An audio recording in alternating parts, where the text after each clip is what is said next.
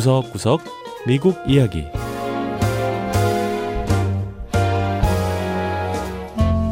미국 곳곳의 다양한 모습과 진솔한 미국인의 이야기를 전해드리는 구석구석 미국 이야기 김현숙입니다.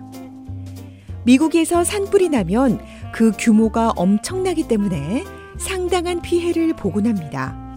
특히 매년 여름철이 되면 서부와 남부 지역을 중심으로 산불이 많이 발생하고요.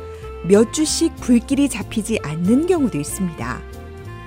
미국에선 이렇게 산불로 인한 피해가 커지면서 smoke jumper라고 하는 산불 진압 소방대가 조직돼 활동하는데요. 화재 지역에 낙하산을 타고 내려가 불을 끄는 삼림 소방대원, 일명 smoke jumper들을 만나러 미국 북서부 아이다호주를 찾아가 보죠.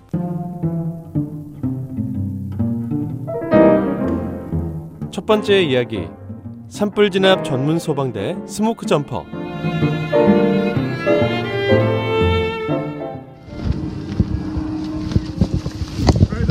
아이다호 그랜지빌의 한 소방서. 이곳은 smoke jumper, 이 삼림 소방대원들의 본부이기도 합니다. 15년 전 크리스 영 소방관이 처음 이 소방서에 왔을 때만 해도 smoke jumper는 본인을 포함해 단 두 명에 불과했다고 합니다. 하지만 지금은 30명이 넘는 삼림 소방대원들이 활동하고 있는데요. 다들 소방관인 동시에 고공 낙하 전문가들이기도 합니다. 우리는 산불이 발생하면 헬리콥터나 비행기를 이용해 신속하게 산불이 발생한 지역으로 출동합니다.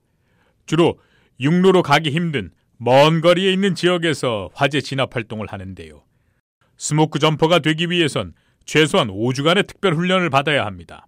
smoke jumper 소방대는 산불 진압을 위한 장비를 휴대한 상태에서 낙하산을 메고 비행기에서 뛰어내리게 됩니다.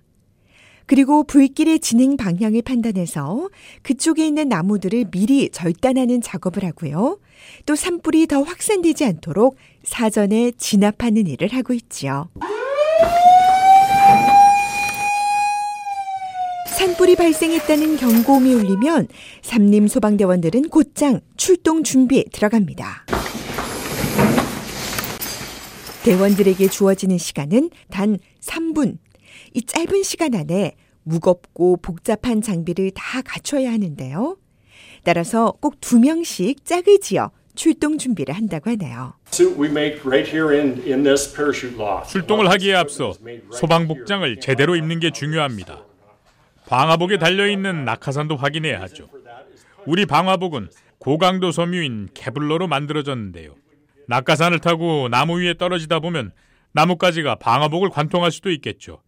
그런 일이 없도록 아주 질긴 섬유로 돼 있습니다. 방화복뿐 아니라 소방대원이 신는 신발도 내구성이 크고요. 물통을 담는 가방과 특수 장갑, 안전모, 화재 대피용 천막, 여분의 낙하산까지 산악 소방대원들은 출동할 때 챙겨야 하는 게 한두 가지가 아닙니다.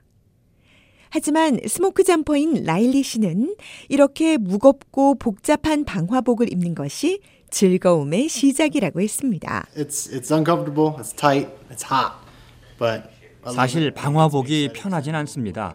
몸을 꽉 조이고요. 또 입고 있으면 아주 더워요. 하지만 전 이 방화복을 입는 순간 흥분됩니다. 이후에 정말 신나는 일이 기다리고 있으니까요. 라일리 씨는 smoke jumper가 된 지 1년도 채 되지 않았지만 벌써 다섯 차례나 현장에 출동해 산불 진압 작업에 동참했다고 했는데요.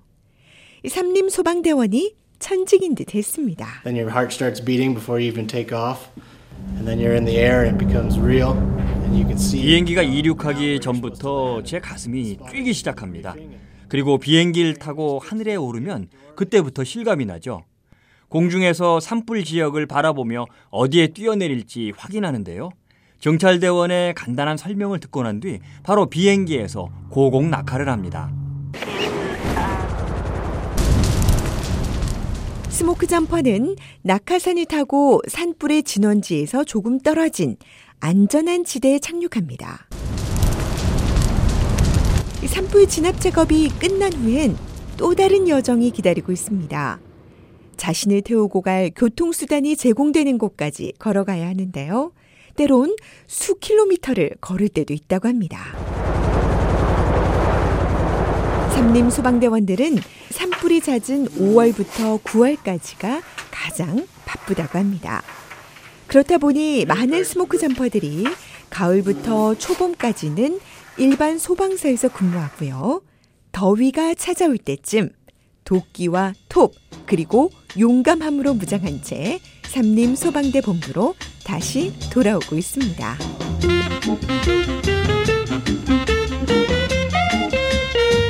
두 번째 이야기 장애인의 좋은 친구 보조견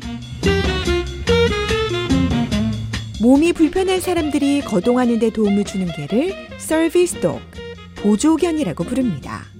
보조견들은 장애인들의 눈과 귀가 돼주기도 하지만 때론 삶의 의욕을 가져다 주는 좋은 친구가 되기도 합니다.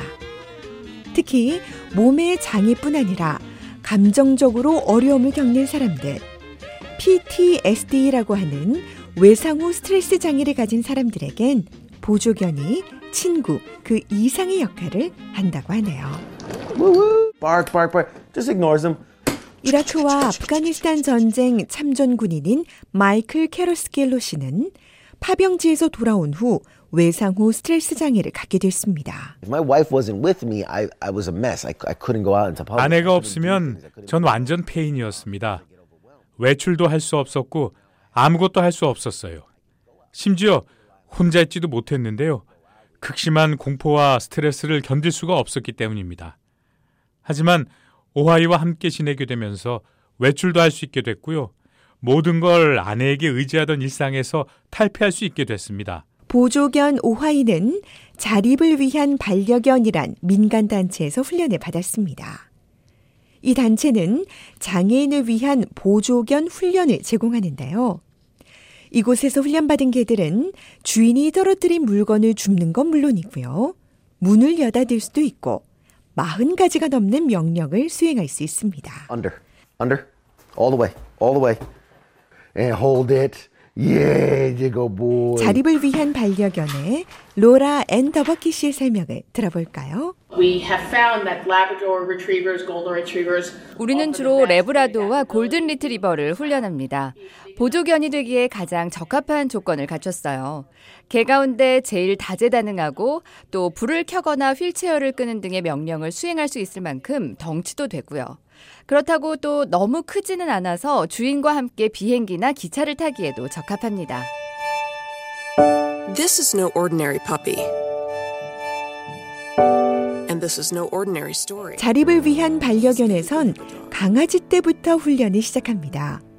자원봉사자들은 18개월 동안 사회화 훈련과 기본 명령들을 가르치고요. 이후 훈련센터로 옮겨서 전문 보조견 강사와 함께 6개월간 또 훈련을 합니다. With those dorms, we're able to um, simulate almost having an in-home experience. 훈련을 마친 개들은 2주 동안 공동 기숙사에 머무르는데요. 일반 가정집에서 지내는 것 같은 환경을 미리 적응해 보는 겁니다. 우리는 개들이 목줄이 없이 지내면서 여러 가지 환경에 어떻게 반응하고 또 대응하는지를 점검하죠. 이렇게 훈련을 다 마친 개들은 새로운 주인을 찾아갑니다. 마이클 캐러스킬로 씨도 바로 이런 훈련 과정을 거친 오하이를 만난 건데요. 주인들은 보조견을 무료로 데려갈 수는 있지만 대여의 개념이기 때문에 보조견은 활동을 마칠 때까지 자립을 위한 반려견 소속이라고 합니다. 하지만 마이클 씨는 오하이를 가족 그 이상으로 생각하고 있었습니다. And you know we're a team. So what I do, he does. What he does, I do. 저와 오하이는 한 팀입니다. 제가 뭘 하든 오하이와 함께 하고 오하이가 하는 건 또 제가 함께 하죠. 우리 서로에게 좋은 자극제가 되기도 하는데요. 서로의 한계를 뛰어넘을 수 있도록 힘이 되어주고 있습니다. 큰 도움이자 좋은 친구, 그리고 헌신적인 동반자가 되어주는 오하이는 이렇게 고통 속에 있던 재향 군인에게 새로운 세상을 열어주고 있습니다. 네, 구석구석 미국 이야기. 다음 주에는 미국의 또 다른 곳에 숨어 있는 이야기와 함께 다시 찾아오겠습니다. 함께 해주신 여러분, 고맙습니다.